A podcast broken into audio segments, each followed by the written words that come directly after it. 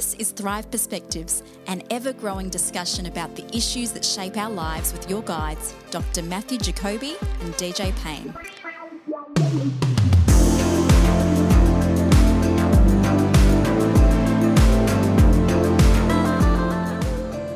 So, Matthew, here we are, Thrive Perspectives, episode three. You've just gotten back from the USA.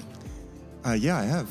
Yeah. Uh, I've uh, been away for two weeks, And now you've been back for a week. and now I've been back for a week. Yeah. How was it? How was the USA? Uh, American?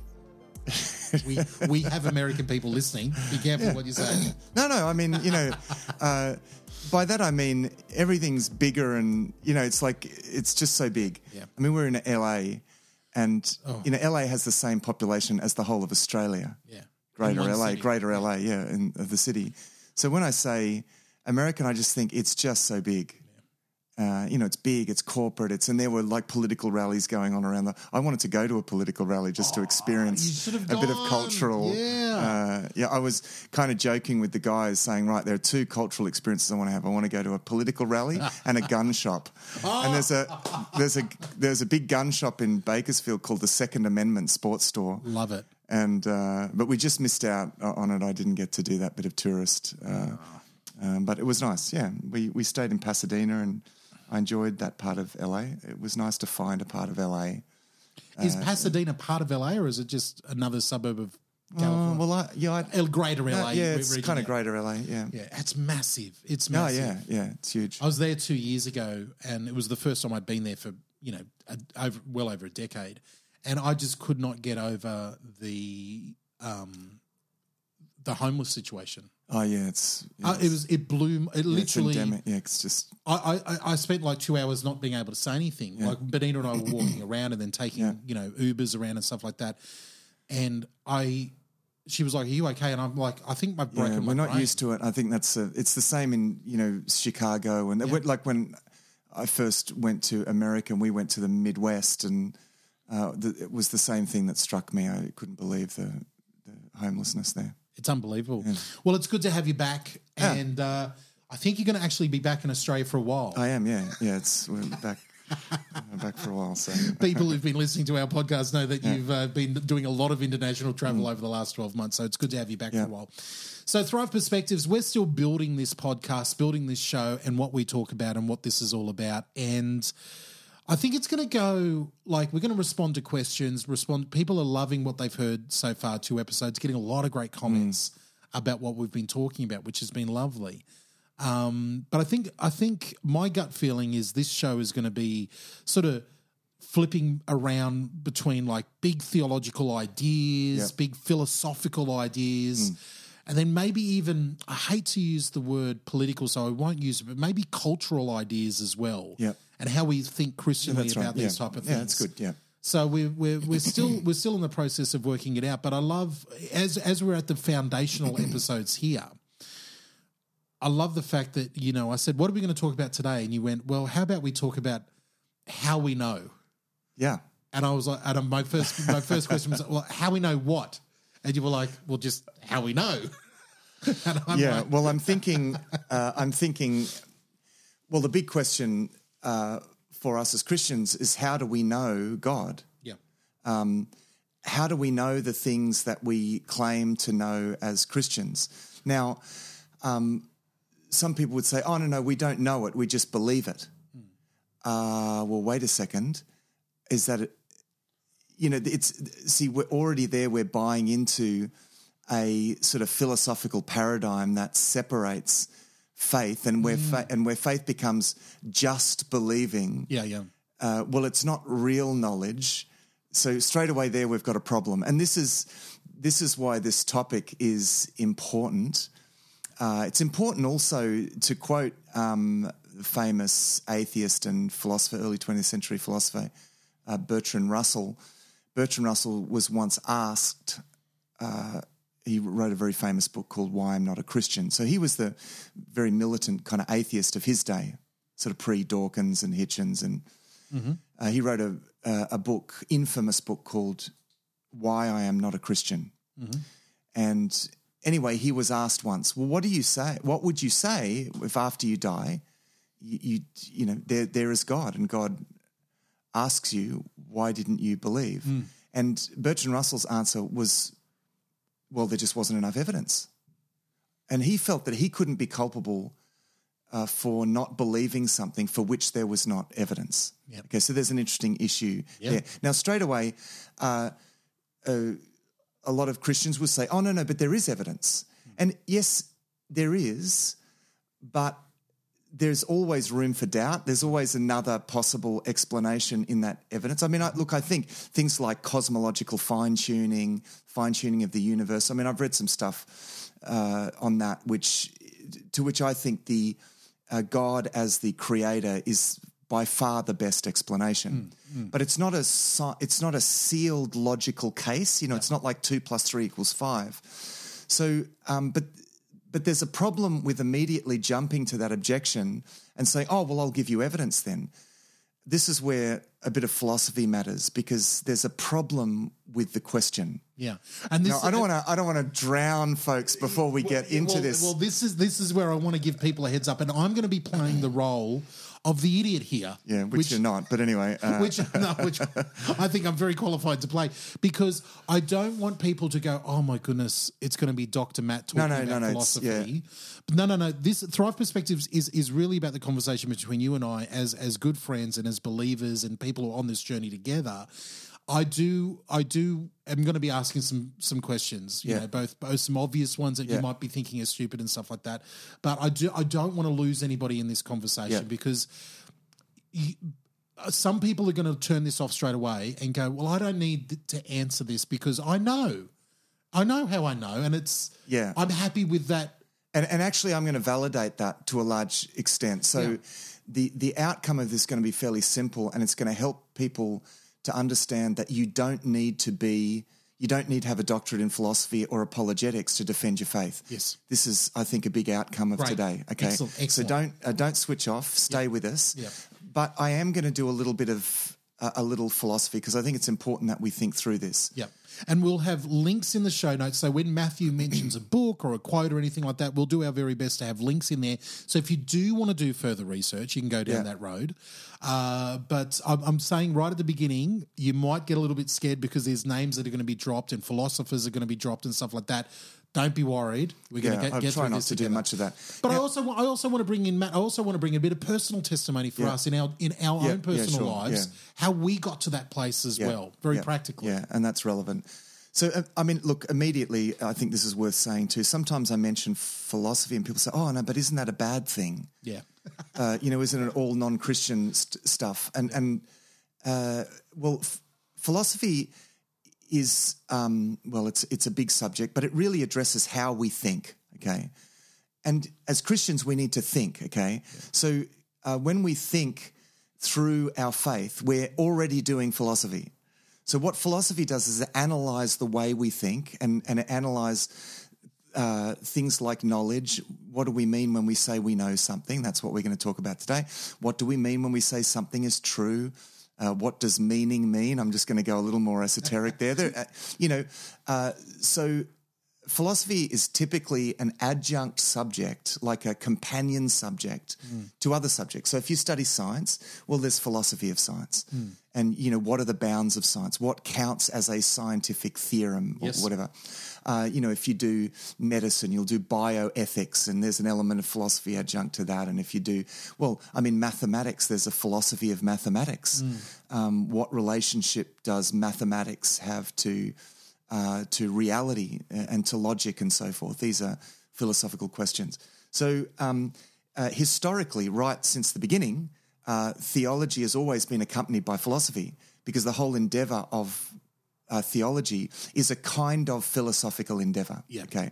So yes, there's there's lots of it's philosophy isn't just about um, certain beliefs.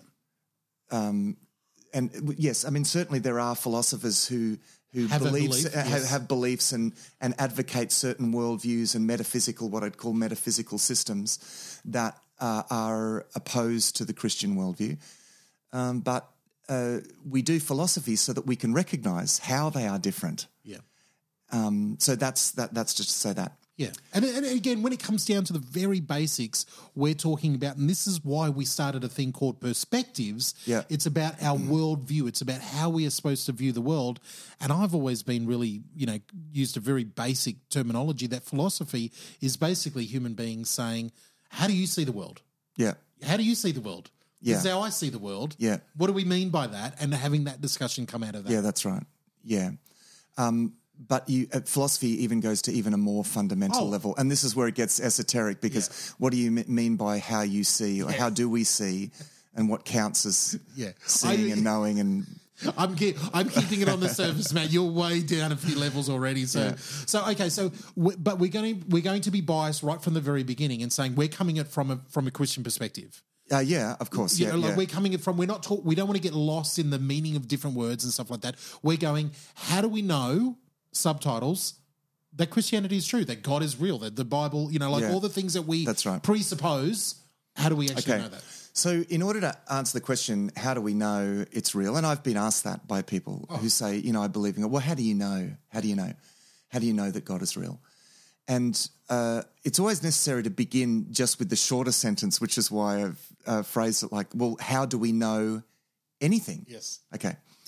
And what counts as knowledge? So this is uh, this is the initial question. What counts as knowledge? Now, there is an account of knowledge that's probably the most popular, particularly in our day, day and age, and it's known as empiricism. And it's it's basically the theory of knowledge that is advocated by the new atheists: Christopher Hitchens, Dawkins, Sam Harris, Daniel Dennett. Uh, the they're known as the four horsemen of the apocalypse, although Christopher Hitchens is now uh, has, has passed away. Yes. Um, these they're very aggressive uh, atheists, and they're all uh, hard, fast empiricists. Uh, they believe that knowledge, um, knowledge, all comes through the senses. It it, it has to be tangible. Uh, it, so to um, Unless you can scientifically test something Yeah, that's right. and measure something empirically. Yeah, and, and unless it can be uh, unless it can be subject to the scientific method, then uh, it you know where and so so so it doesn't count as knowledge. So they would say, well. I know that you're sit- sitting here opposite me because I can see you. Okay, so that counts as knowledge. But there, they would say, well, you only believe in God because you have no evidence, getting back to Bertrand Russell. You don't have any, and what they mean is tangible evidence. Yes. Okay. Now there's a problem with this. And the problem is, is uh, that God, well, first of all, it there's there's an assumption here, and this is uh, an assumption known as scientism. Love it. Love it. Uh, The Go for it. scientism um, says that there that the scientific method is has what they call universal competence. So it it is the method to ascertain or to verify all reality. So there's in other words, there's no reality outside of what the scientific method can, measure. potentially deal with and measure. Okay. Now, to me, that is a very, very small universe, even though the universe is enormous. um, but uh, it's just too limiting. That there- And, and I think, you know, look, I, I think even um, there are many aspects of this empirical ra- reality, and we see this in, you know, in the macro, you know, once we start talking about the origins of the universe and what happened, you know, before the universe, and we get to space time singularities, or even at the quantum level, you know, when we're talking about quantum physics and the way the quantum particles uh, behave. I think already there there is evidence that there's more There's something else just going on. yeah it, that there's something else going on. But let's we can put that aside uh, for the moment. Um, so there's a problem with that scientism already, and I, there's a lot of scientists that uh, that would really object to that claim. Yes. that you know scientific method is only has only has competence with respect to empirical data. The that yeah, universe, yeah, yeah. empirical data. Um, but uh, is there only an empirical universe? Is there nothing outside? Is there no spiritual element to this? Um, well, there's already, uh, in a sense, an assumption being made there, a very big assumption that's being made uh, by by these people. So the problem, getting back to the problem with um, the idea that all and you know it's not knowledge unless it's tangible knowledge. Um, it it uh, it gives an account of knowledge that, as I say, it's far too narrow. So, for example, it wipes out conscience. For example, our sense of right and wrong. Um, well, that's not based on tangible facts, so it's not really it's not really real. It's it's like we just tell ourselves stories and myths, and and so that deep sense uh, of right and wrong that we have is just a genetic spillover from an evolutionary process that at one stage that have some evolutionary advantage, and so we've inherited s- certain traits that make us, uh, you know, morally um, inclined to make moral judgments and so forth. Okay, I mean, you know, so again, it wants to relate everything to tangible facts. Yeah. Now, uh, I just think that's way too narrow. That knowledge only it can only be knowledge Yeah. uh, if if it's come through the senses. And and and to bring it back to a personal level, I agree with you 100%, Matt, that when I when I was a uh, you know a teenager and when I um then I went through a process of sort of you know sort of deconstructing your faith Yeah. you know back before that was a term. And and came and I sort of had to go through a very you know strong gut feeling of what I believe what was true. And that led me to Bible college. And then after Bible college I sort of went through the same thing again. And to be honest with you and to, and to get it back to the point that whole idea, and I looked at philosophy and I looked at what people believed in, people wanting to measure things empirically, like wanting to just talk about what we could know in that way. uh, My gut response of who I am as a human being, I had to honestly say, is I couldn't be more bored of those answers. They all mean nothing to me. Yeah. That's not what life is about. What a what a boring universe you want to live in Yeah. because all of my questions have got nothing to do with what could be measured empirically. Yeah. All of my questions, and when it came down to it for me, a lot of my questions, and again, I sort of, uh, maybe uh, you know you can speak about it philo- ph- philosophically, and we'll, we'll go it a different way. But my questions were more about the evil that I saw in the world. I could, Yeah. I could, I could answer so many different questions from different religions Yeah. and different ways of thoughts. But the only thing that answered what I felt was true evil Yeah. in the world was the God of the Bible, you know, type of thing, and what you know explained a lot of the things that I was experiencing and seeing. So you were able to say, no, it really is evil. Yeah. It, it's not just Ex- yeah, you know um, that that that judgment actually is based on some valid yeah. uh, We- concept that but uh, not, and not only like not only the acts of man and Yeah, yeah. mankind say that when this person does that, that is evil and should be punished. Yeah. That's not just a feeling. That's not just anything. I know that, but then there were times in my life where I had experienced through some weird circumstances a presence of evil. Yeah Much more Ah, than yeah, yeah, you know yeah, what I got you. Yeah, know what I mean. Much more than I experienced the presence of good or God, because I felt like I could explain Yeah, that away. yeah, that's right, yeah. You could explain the way, and that's quite common. That's quite a common experience. Yeah. yeah. And when you when I was face to face with evil, I was like, no, that is a tangible, real thing. That is knowable beyond any other thing I've Yeah, ever known. yeah. So I sort of went went through it like, and so Mike, when it came So to the it- question is, how do you how did you know that? With what did you? Yeah.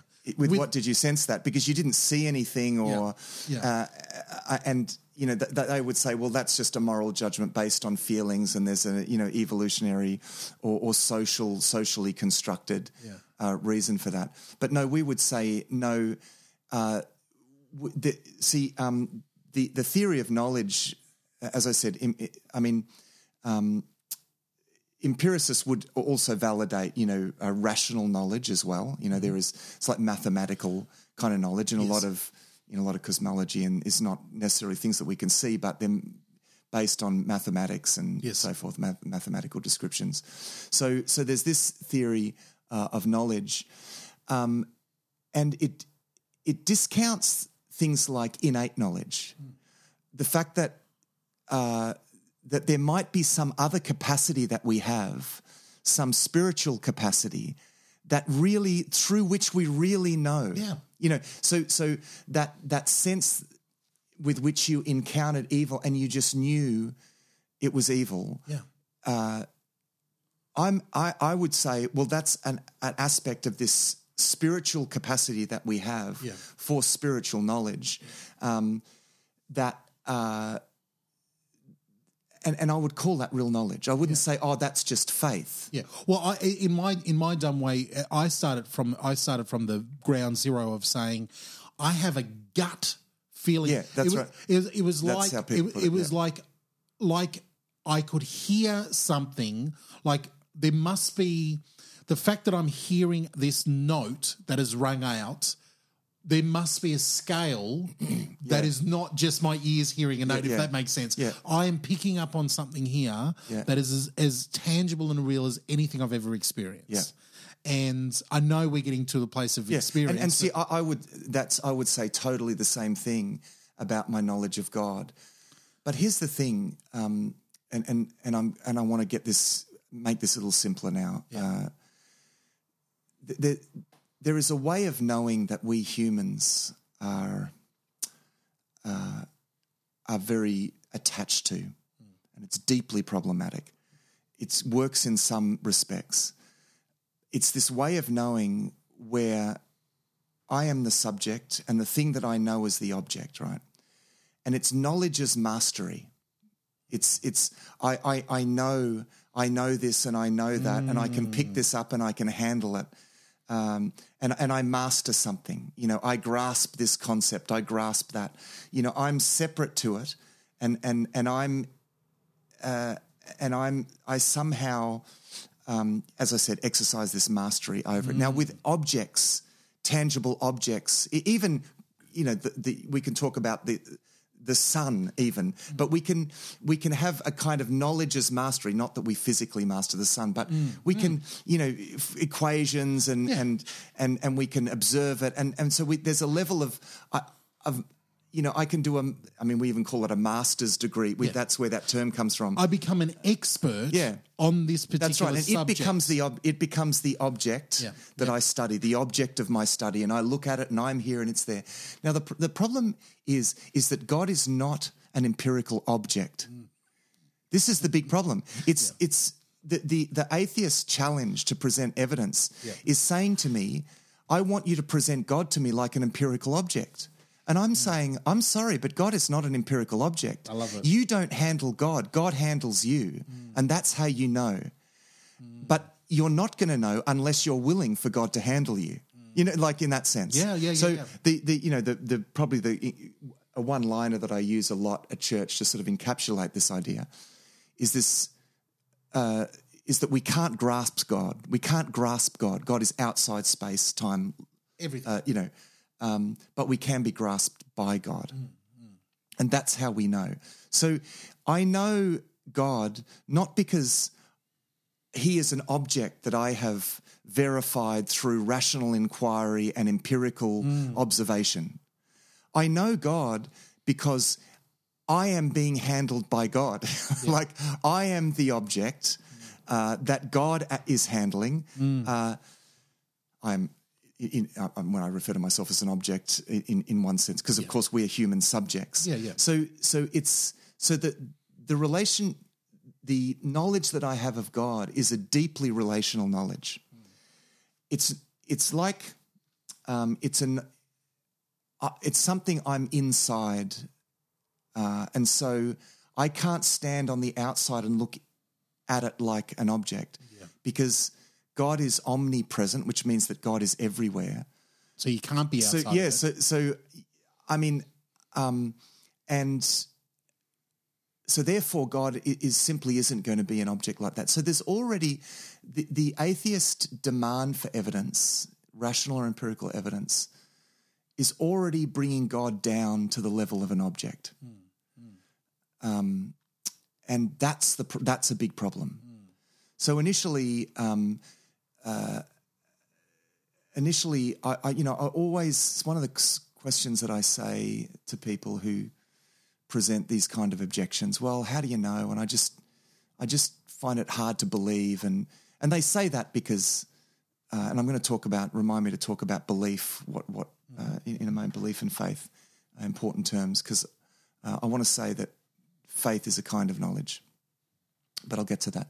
So, you know, pe- people say, oh, I just, uh, you know, because they want it to be made evident to them in the way that habitually we things are made evident to us. Yeah, yeah. Okay, but that's that's that way of knowing, that human way of knowing. Well, it works in some fields. Is is us uh, in control of things, but you're not going to know God by mastering this knowledge. As I said, you're going to know God by Him mastering you. Um, so I often ask people, well, let's if if God were real, let's just you know be jump into the hypothetical. Not that I particularly like doing that, but if God is real, how would you know? And that gets them thinking. Well, how would I know? Uh, if God were real, how would I know? Well, it wouldn't be uh, through any tangible evidence because God is Beyond transcends the space time universe. Uh, so um, it would have to be because he revealed himself to me. You know, that would be the only way. Uh, Yeah. Now, you know, as I said to you, I, in, in the first episode, we shared our stories, and I said, I became a Christian when I was the most hard, fast atheist position. yeah. Uh, I was totally convinced that there was no God, and God ironically chose that time to grab a hold of me. And the interesting thing was is that my mind was being blown apart uh, because I was in the grip of God and I knew it with God, knew it was God, but I didn't know how I knew. it's like I, I knew with some other capacity that I wasn't used to Yeah. used to exercising really, and so. Um, and, and there have been times in my life where things have happened. I've thought, oh, maybe it's all arbitrary and God's, you know, and I've been fooling myself, right? And then, you know, you wake up in the morning, it's like God's still there. He just won't go away. Um, so because it's not something because whenever whenever I try to work it out and if I think through it, you can't think your way to this knowledge. Uh, because God is outside of what our minds can grasp. Hmm. So, uh, and yet I find myself in the grasp of God. Yes. So that means that doubt, essentially, doubt occurs when we attempt to use the wrong capacity to know God. Hmm. So, But- like, but- I'm just going to think through this. Yeah. I'm going to I'm going to treat it like an like a like a theory. For example, mm. you know, let's look at the theory of God, and we're going to rationally scrutinize that theory, mm. and I'm going to think through it. Well, that's you trying to master a bit of knowledge again, and God is not. he- He's not a, a beyond it. rational or empirical object. Mm. So straight away, it's a symptom of us playing God, saying if I'm only going to claim to know things that I can handle and master.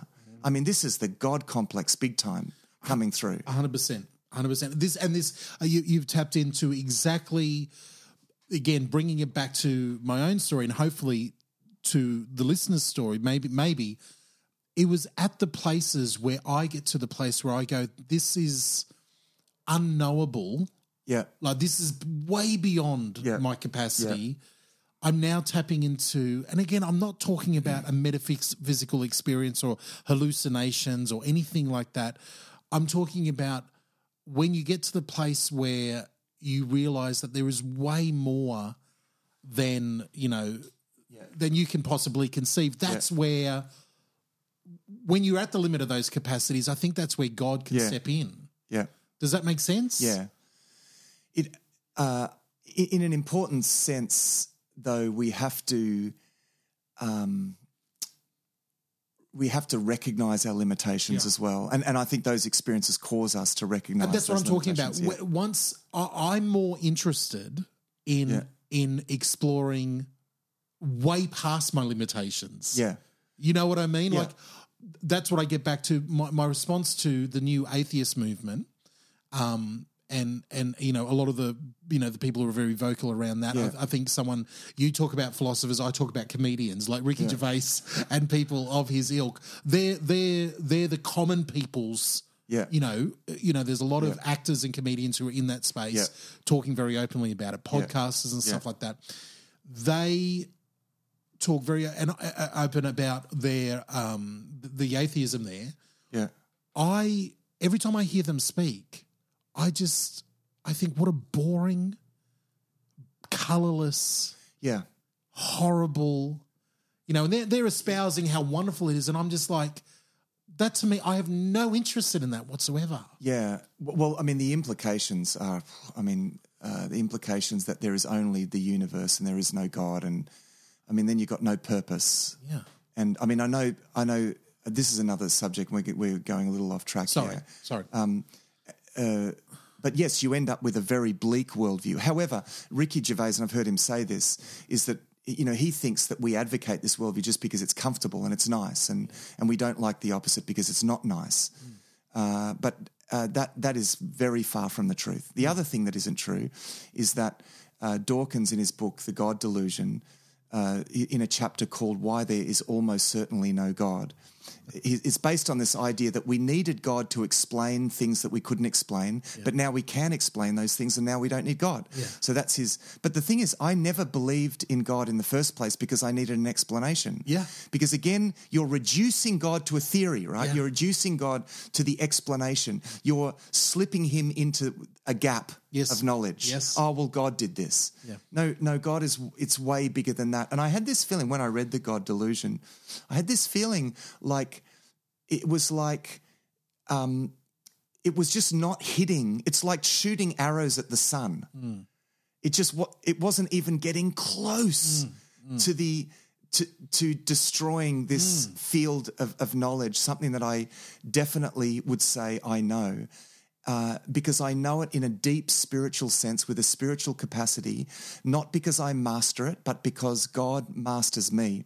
So God is a self revealing God. God doesn't, He's not hiding. Um, God reveals Himself to us. But here's the thing God will not be known and depreciated or, or limited. He's not going to, I mean, He.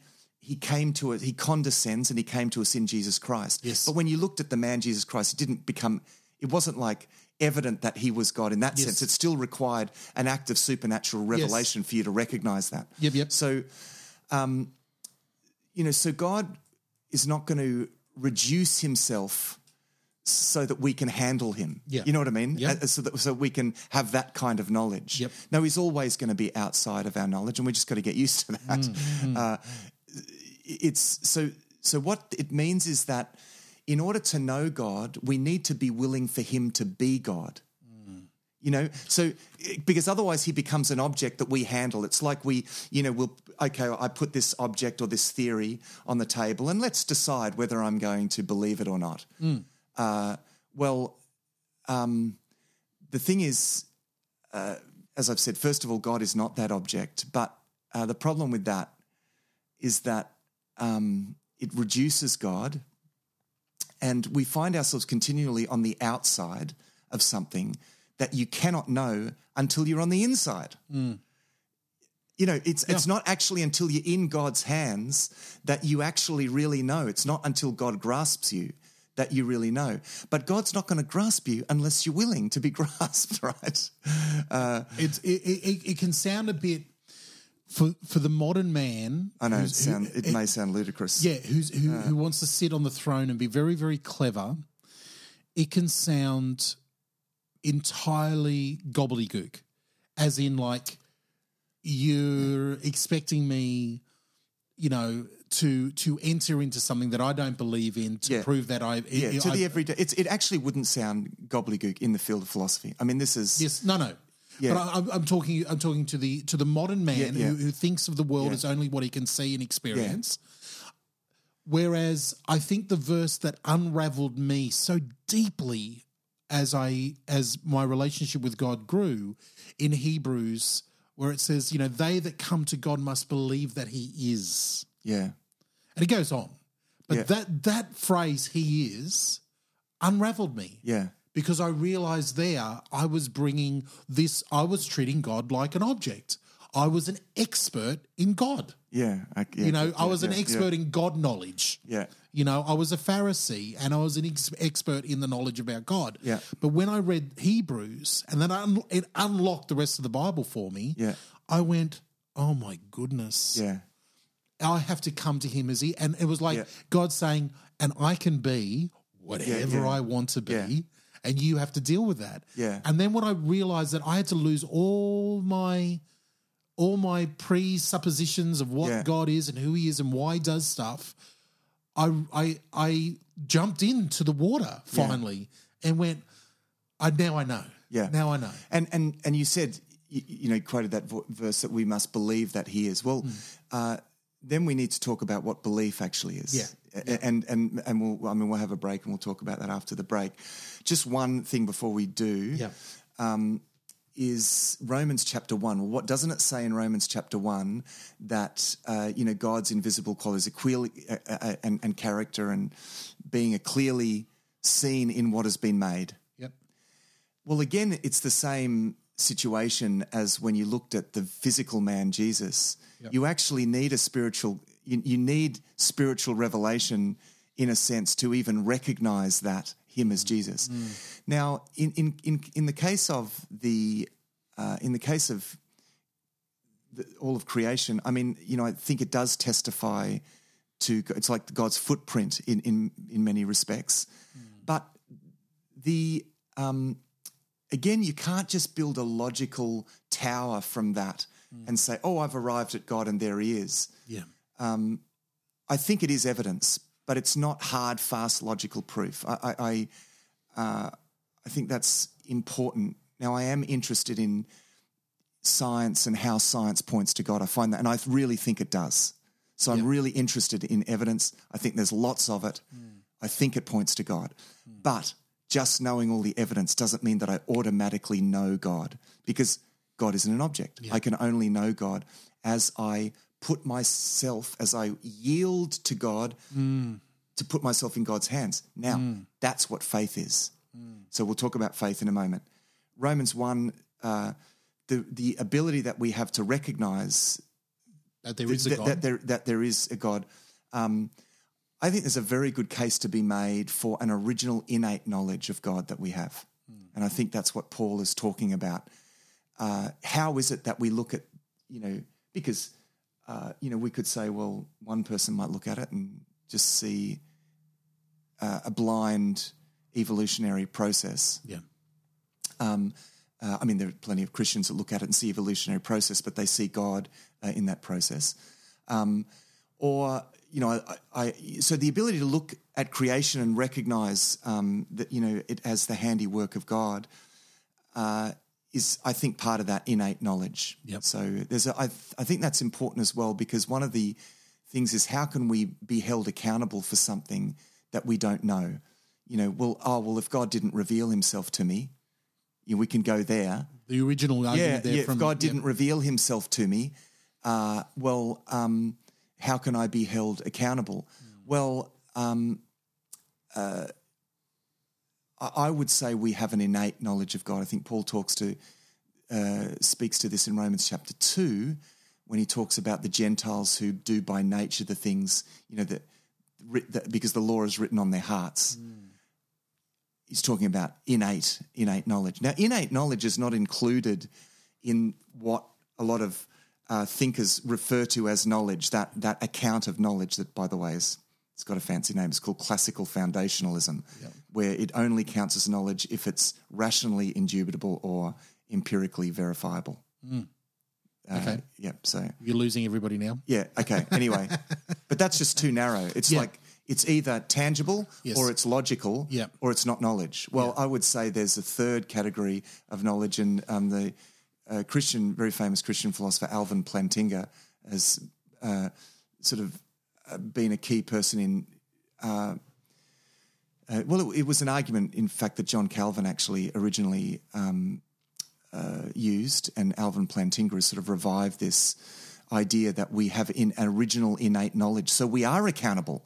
It's like everyone knows, but we, as Paul talks about in Romans chapter one, but we suppress the truth. Uh, so there's actually something that we're positively doing to suppress the truth. So this brings us to faith. So faith is actually the act of uh, ceasing to repress the truth and entrusting ourselves to God, putting ourselves in the hand of God.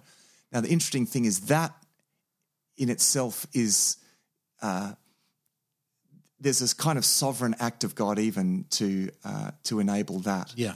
Yeah. Uh, but there we get into a bigger question, which is the question about how you know God's sovereignty works with human choice. oh boy. Now, what and that's a that's a question for another time. Okay. But I I want to underline the fact that as human beings, we were created with the right to self determine. We were given Free will. free will. Yeah. Okay. We were given a choice. All right. Well, in that free will, let's use our free will now to take a break.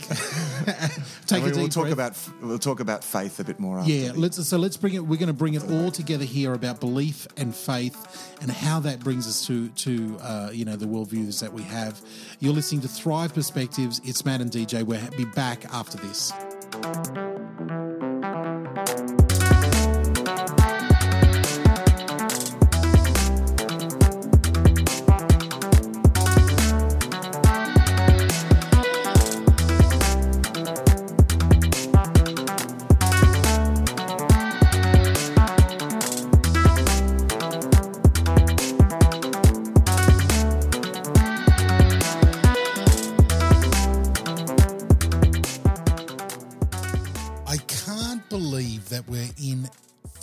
Thrive Perspectives, our new show, and you're more than halfway through the third episode already. Man, time is flying by. Thank you to everybody that has been part of the journey with us here uh, as we launch this new show and as we change things up for 2020. It's great to have you a part of it. As we uh, as we continue in building this new show, we really want your input. We really want you to get involved with us and let us know what you want us to talk about. You know, uh, what would you like us to cover? Are there big theological life issues or subjects that you would love us to share our opinion on as we study through the Word of God? We would love to do that with you. So please get in contact with us. Easiest way to do that is the new website thrivetoday.tv. Thrivetoday.tv. Follow us on our Facebook pages, our Facebook group as well. You can find all the links to that there. It's really easy to get a hold of us. I know life is busy, but if you can do those few things, if there's ever anything that you would love us to talk about, we'd love to hear from you, especially as you have a chance to sort of mold and shape this new show with us. This is what we're asking you to do. Get involved early, and we would really, really appreciate it. We've got some exciting stuff happening this year, and uh, can't wait to share it all with you. All right. Well, let's get back into this big philosophical worldview, how we know, thoughts about thinking podcast episode that we've got here. I hope it's helpful to you. Uh, DJ and Matt here, thanking you once again for being part of it. Now let's get back into the discussion.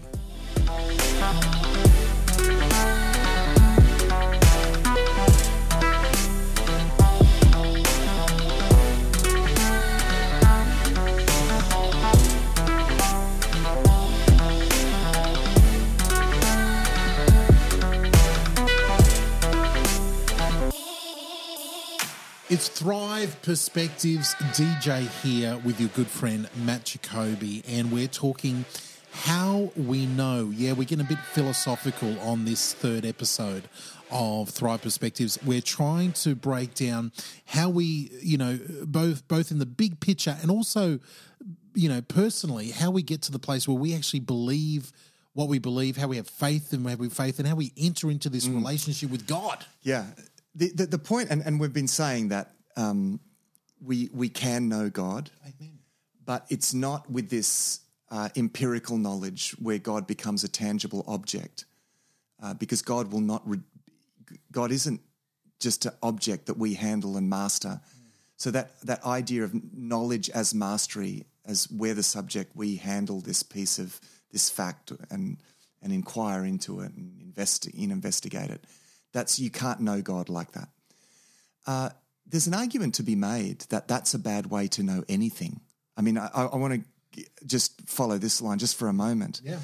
Um, that even even looking at objects in the world, say in the natural world, in that pure scientific sense, as an object that I study and pull apart, there's an argument to be made that we it's important that we use our spiritual capacity engage spiritually with the created world Yes. because the created world has a kind of sacramental significance. And by that I mean that it's given to us to sort of medi- it's it mediates the goodness and the grace of God to us. So God speaks. The heavens declare the glory of God. Okay. Um, talks uh, Psalm 148 talks about the trees and the oceans and the all creatures praising God. Uh, Well, they do. They declare by their very being the fact that they they exude God's glory Yeah. um, because of the wonder of, of creation. Okay. So there's an argument to be made that we should engage with the natural world, not in this subject object uh, relationship, but um, and, and neither in a pantheistic Yes. uh, kind of way, and neither, I'll say, in a panentheistic way, which is a there's a um, very popular but deeply problematic uh, writer at the moment that's popular popularizing um, something called panentheism, Richard Rohr, and uh, his work is yeah his work is deeply deeply problematic. It's very appealing to Christians, and lots of Christians are getting into it. But uh, his background is in philosophy, and, and he he believes that the, the universe, the physical universe, was the first incarnation of God. So the universe actually is God. Uh, that's deeply problematic. Maybe we can discuss that in a uh, That's a future in, in a, in a episode. future episode. So I'm not saying that. Uh, however, I'm saying that we do need to engage with the universe, which is, has this sacramental uh, uh, quality to it that that it mediates the glory of God and and, and the goodness of God to us. and we see that time and time And we again. should. And my point is, let's engage with that Yes. spiritually, with this spiritual capacity. and and and that we see that time and time again in scripture um, and we can experience it in our own lives for example it, it would be the difference of taking a dog a beagle let's Yeah. get you know specific here and putting it in a cage with all sorts of thermometers and measurements yeah. and everything like that and observing it for the next room yeah, and and, and experiencing a dog yeah, yeah. Good. Yeah, that's that way. good- yeah, And going, okay, or in the other room here, letting the dog jump all over you, Yeah. lick you, and go, what am I learning about life, yeah. The bigger picture from this That's right. animal here? Yeah. And we see that in scripture because God often says, It's a good "Look- example." Look at the blah, blah, blah, Yeah, whatever it is. like really look, really connect. And, and the dog example is a good example actually because I don't know much about dogs. I don't know much about physiology. I, you know, I'll leave that to the vets. Mm. yeah. But I know my dog. Yeah. Like you know, I'm quite connected with my dog. Yeah, yeah, yeah, yeah. And I think that's a beauty. It's and, and there's there's even something kind of spiritual about that connection. Yeah.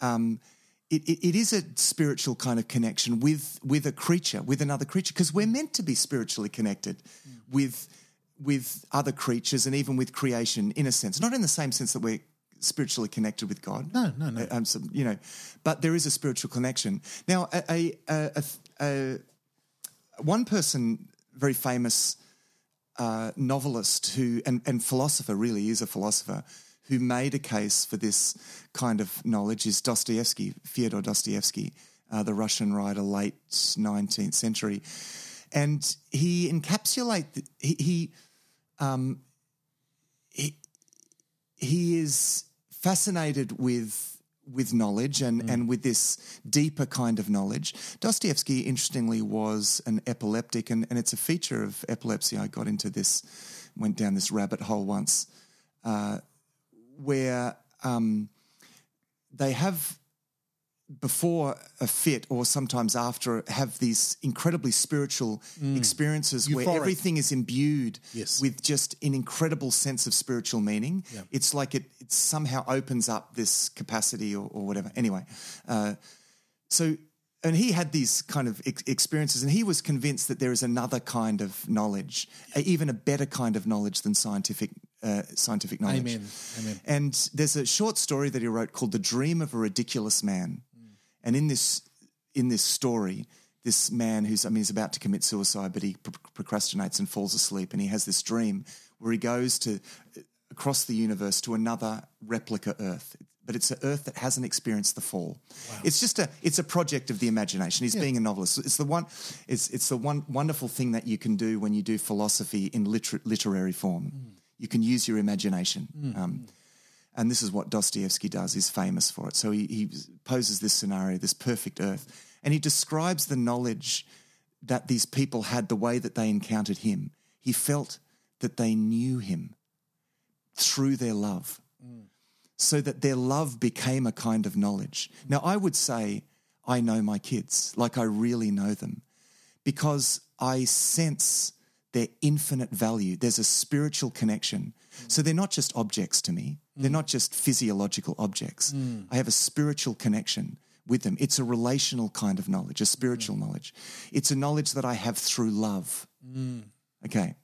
And, you know, Dostoevsky describes this. Then he describes the way that they related to nature and the animals and the trees. And, and he said they seemed to have a spiritual connection. They seemed to love them.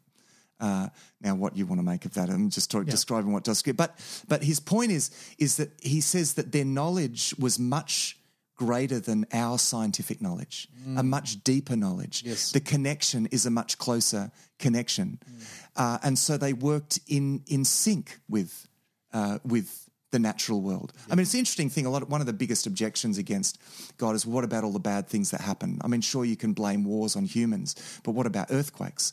You know, like how could a God allow so much destruction to human life and suffering? Mm. You know, with earth, earthquakes. You know, now, well, I mean, um, animals know that an earthquake's going to happen before it happens. Yeah. There's a, there was an earthquake. I think it was in 1973 in in a province of China, where they predicted the earthquake and it evacuated the city based on the behavior of animals. Mm. So the animals know. Like they're in touch with Yeah. with the Yeah, earth, yeah, and and the and the gen, you know the earth is like a is is is a uh, living organism, not in the um, again not in a pantheistic sense or a, uh, but but in the sense that it moves. It's al- always has, you know. Um, so anyway, so so there's a case.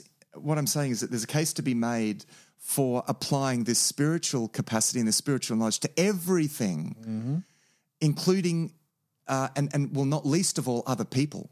That we learn to know other people not as objects, um, who, that have a certain amount of utility or practical, you know, uh, benefit to us or whatever. Yeah. No, we we learn to know through love. Yeah. Now- and and, that, and that's the big. I think that's the biggest example for us because you know in in in getting back to the relationship with God is those deepest relationships, whether it's a a husband and wife or children. Yeah. or parents. Yeah. Those that that that nuclear family. I personally believe that that is the biggest gift and the biggest part of the natural world in, in you know in, in that Yeah. sense in the, going back to the romans what paul is talking about when we experience those things we have no excuse to say there is something deeper going on Yeah, here absolutely, you know there's absolutely. something more Yeah. there is like like getting back to what you're saying there is a knowledge Yeah. that is way better and deeper and more real Yeah. than the empirical knowledge Yeah, we that's right. have Yeah. So faith then is um, faith is a relational thing. Uh, faith is me putting myself in the hands of God. Faith is me letting God be God. yes It's it's a positioning thing. Uh, so uh, it's an act of the will. We think of faith i- i- as blind. Okay. Now faith isn't blind. No. Because um, uh, Paul says in uh, Ephesians chapter 2, he says, It's by grace that you have been saved through faith, and that not of yourself, that is faith. It is a gift of God. Now, faith occurs when God takes hold of us. Uh, it, you know, we, it's like, uh, you know, it's seeded in us, but we exercise it. Yes. We respond. It's an act of the will where I put myself in God's hands. Okay. And, and the more I exercise that faith, the more I um, let God be God, the more I entrust myself to His purpose and trust in His promises, the more I know. yeah So, so faith, in other words, is not what we have in the absence of knowledge. Faith actually is me grasping on to God mm. in a spiritual sense, and it's by that grasp, like re- me reciprocating God's grasp on me. Mm. It's this wonderful picture of this mutual embrace, and it's this mutual embrace of love, and it's through that mutual embrace and the embrace, the holding on is is it kind of is faith. That's how I know. So, um, you know, the famous quote from Anselm, uh, you know, famous one of the church, uh, medieval sort of church s- scholars. yes I, it was actually Augustine who initially said it, I think. I believe in order that I may understand. You know, I, I, I take hold of God. I, I come to know God the only possible way you can ever know God, and that is to seek Him, take hold by f- of in faith, and seek God. And those who seek will find. Yeah. Those who ask will receive. Yeah. Those to to those who knock, the door will be open. Yeah. That's an act of faith, mm. responding to this deep innate knowledge that we have and God's self revelation, his special self revelation through scripture, because faith comes from hearing and hearing from the word of God. Mm. So God reveals himself to us through his word, and we respond to that in faith. Yeah. And as we take hold of God, we it's not a leap in it, it's not at what no no hang on uh, I'm going to take that back Yeah. it's a kind of this is the I'm going to put on the Kierkegaard hat here. Okay, it's, okay. it's in a sense it is a leap, um, but it's it's it's not a um, it's not blind. It's not a blind leap. Okay. let me put okay. it that way. I- I- Can I- can I? And again, I'm reducing it here. I'm reducing it way down to the because it's way Yeah. deeper and way bigger. But in a relationship between a husband and a wife, if you were treating that person, you know, if we as husbands were treating our wives Mm. Yeah. as something as a subject, Yeah, like a study, you know, Yeah. that we could Yeah, yeah. know, um, we miss out. I mean, yes, yeah. we, that we would, know relationship wouldn't last long. it would- yeah. a, it would, first thing. a, A, wouldn't last Yeah. long. B, it, it is boring and Ah, totally. awful Ah. and and uh, like robotic, um, dry and and un, unfruitful. Whereas if we go, if we get to the place of faith yeah, in our partner and begin to trust them because we've got to know them, Yeah. we open up the deeper parts of our life. that's right. Then all of a sudden we're entering into a knowledge and an experience and a relationship that you could never That's see right. from the outside. Yeah, that's right. And she's going to say, "I'm not going to be an object for you." To, you know, I, I'm not going to be. And God's saying the same thing. Yeah. for even greater reasons, actually. And uh, and so, you know, this is where even if you are looking into a microscope in a lab and and you know um, studying cells, allow yourself to uh, perceive deeper than just an object. Allow yourself to see the wonder of God in things. Allow your spiritual capacities to open up and see the glory of God in creation, um, because it's it's there to be beheld, and we have this spiritual. Not let's relate to the world and to each other with these spiritual capacities that that we have, um, and let's make sure that we're relating to God not as an object that does produces certain results for us, but as God. Either we know God as God or not at all. You know, you can't know God. "Oh, Okay, I'm going to work out whether He is God, and when, when I know that He is God, then I'll let Him be God. Hang on, you can you can't know God un, unless it's like you can't know God unless you're literally overpowered by God, and because we're not willing to be overpowered by God, you know, we it's almost this sense that we have this natural resistance Oh. uh, to that. Because we yes people say oh no I, i'd like to know if there is a god.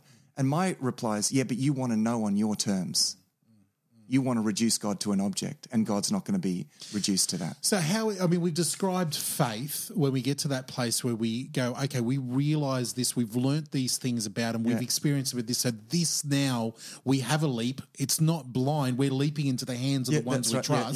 yeah, because we've read this information we've experienced this information we know we can land in this in these hands and that we're going to be fine. What's the difference between faith and belief uh, well you're talking about english here because the interesting thing is in greek in, in uh, which the new testament is written in greek it's the same word pisteo Oh, okay It's the same word. Faith, belief, and trust. We have three different uh, English words, but there's one Greek word. They're all pisteo. so so so- so, pisteo the greek word Yeah. would encompass all three of our it english encompasses words all three of those Okay, things. okay. So, because we think, uh, okay, it's one thing for me to believe that uh, you could carry me, but am I going to actually trust you? That's yeah, a yeah. different thing. Whereas in the biblical concept of faith, and and I, look, and I think look, even in Greek, there are those slightly different usages, and even in the New, New Testament, there are those slightly different usages. So, for example, James says, uh, "So you believe there's a, there is a God? So what?" Yeah. and he's using belief in the sort of weak sense. So, so it is pisteo is used in that weak sense Yeah. um, of uh, of believing a fact, for example. Um, but the richest uh, the richest kind of use of the idea of faith and to believe in the Lord Jesus Christ. You know, when it talks, when it's used in those contexts, Yep. you know, uh, believing in the Lord Jesus Christ, it doesn't mean just believing in the facts about Jesus Christ. It means entrusting yourself to Jesus. So often, often when I'm preaching, I'll say that instead, right? Because in our in our uh, context, in our world today, belief means believing in facts. And so if I just say, look, if you believe in Jesus, uh, you'll be saved. Okay, I'll tick that box. Yeah. Oh, yeah. Okay. Yes. Okay. I will believe that he is. And some people say, well, I can't believe that. And so it becomes a matter of intellectual capacity and intellectual assent. Some people say, yeah, I, I can intellectually assent to that. Other people say, I can't. That's all irrelevant. It's trust. It's the trust. Yeah, it's it's actually uh, when when the scriptures say we're saved when we believe in Jesus Christ. It's not just talking about believing in. It's it's talking about trusting in. So I will often say, if you entrust your life to Christ, you will be saved. Now that's important because otherwise we think, well. Uh, Yes, I, I tick the doctrinal boxes. I give intellectual assent to these facts, and uh, I'm a Christian. Yeah. Uh, no, a Christian is someone who entrusts themselves to Jesus Christ so that he is both Lord and Savior. Amen. Okay, now let, let's well let's wrap up with this. We're running out of time. Um, I want I want to talk about the other side of all of, of all that we've talked about because we've sort of the last thing on on the list here is knowledge, and and we've been a bit, you know, um, negative on empirical knowledge. You know, like on, on knowing something empirically or learning something in that sort of way. Um, but I want to put a big but on on on, on this Yep. side of it in, in one sense because once we don't we don't enter into our entrusting we don't enter into becoming a Christian through that way if that if that makes sense. So like we've been saying, no, there's a deeper there's a deeper way we entrust ourselves. It's all relational. But Yeah. once we're in that relationship, is there capacity for not empirical knowledge about the God of the universe, but do we? Is this now a, a, a, ruling to disengage No. our minds and say, okay, I'm just not. No, yeah, experiencing good- our good point, feelings? And, I, and Matt said, you know, you can't empirically know God, so I'm just going by the gut feeling, man, and I'm and I'm floating over I'm here. going to and switch my mind off and switch off my senses, and Yeah, and, and- and, and- and, I'm going to, you know, step out of my uh, cancel my science degree. Yes, yeah, yeah. And this and this guy has a not saying revelation of God, and this guy has a revelation of God, and this girl said something that God told her, and this person here. And so I'm just going with all of it, man, because we all experience God, and then we end up in, as a universal. Like I'm, I'm sort of pointing Yeah. towards the Richard Rohr type Yeah, of stuff yeah, that is that Yeah, that we- universalism, yeah. that we that we want to talk about later on down the track. How do we get to the place where we then go? Okay, I need to start learning some facts here. I need to start learning, putting actual verses and things Yeah. into the mind, into the heart, and living a certain way. It's all about context. We exercise empirical knowledge and we exercise rational knowledge in the context of the knowledge of God.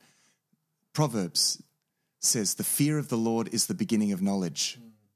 Now, the fear of the Lord is the consciousness of the magnitude of God. Of the, it's, it's, it's an intimate, actually, the fear of the Lord, the way I would describe it, is an intimate experience of the transcendence of God. That's a great way to Uh, explain, explain it. Because we have, you know, it's like uh, Psalm 130 says, you know, with you there is forgiveness, therefore you are feared. How does forgiveness lead to fear? Forgiveness leads to fear because it puts us in intimate relationship with the transcendent God.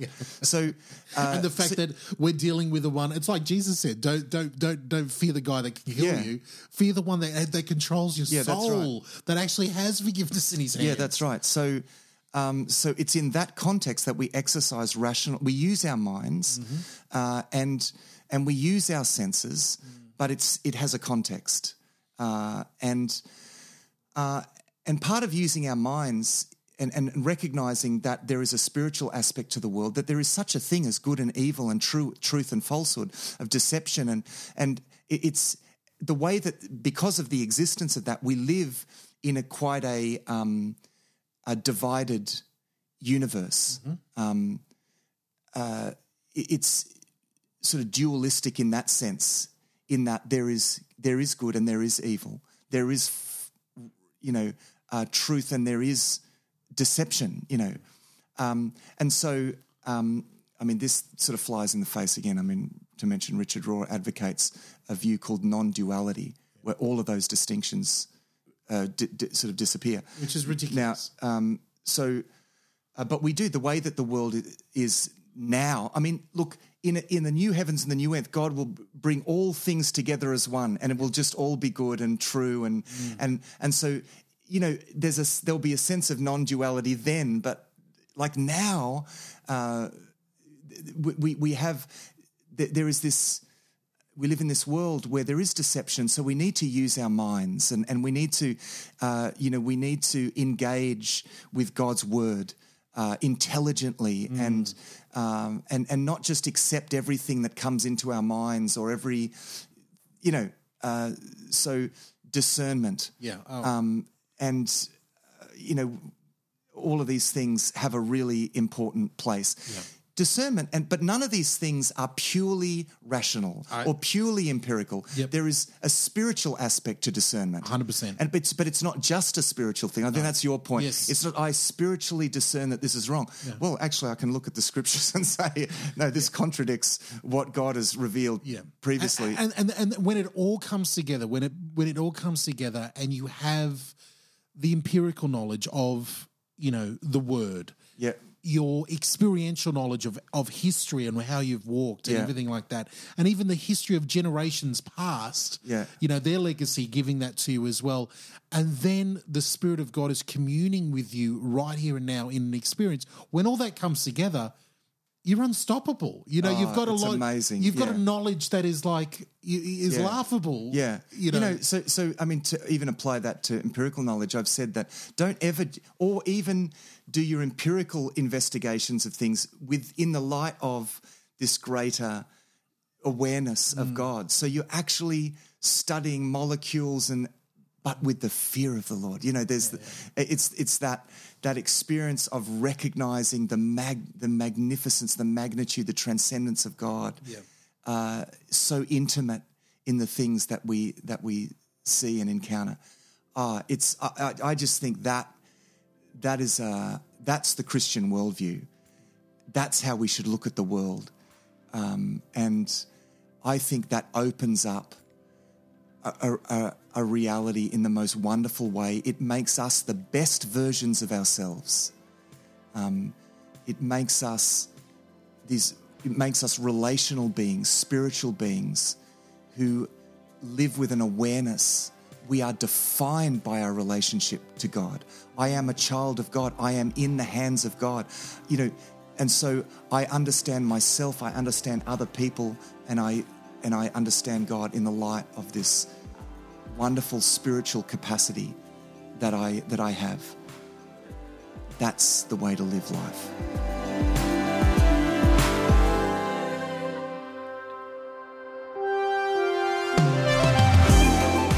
Thanks for listening to Thrive Perspectives. We want to hear from you, so send us your big questions and ideas. Our home on the internet is thrivetoday.tv. You can contact us, download other shows, see all of our resources, and much, much more at our website, thrivetoday.tv. The Thrive Today network is on Facebook. Our Facebook page and links to our community groups are waiting for you. Just search and like Thrive Today page in Facebook now. Visiting the website ratethispodcast.com slash thrive perspectives really helps us reach more people. So head to ratethispodcast.com slash thrive perspectives. We hope that these shows will challenge you to look at life from a new perspective and thrive.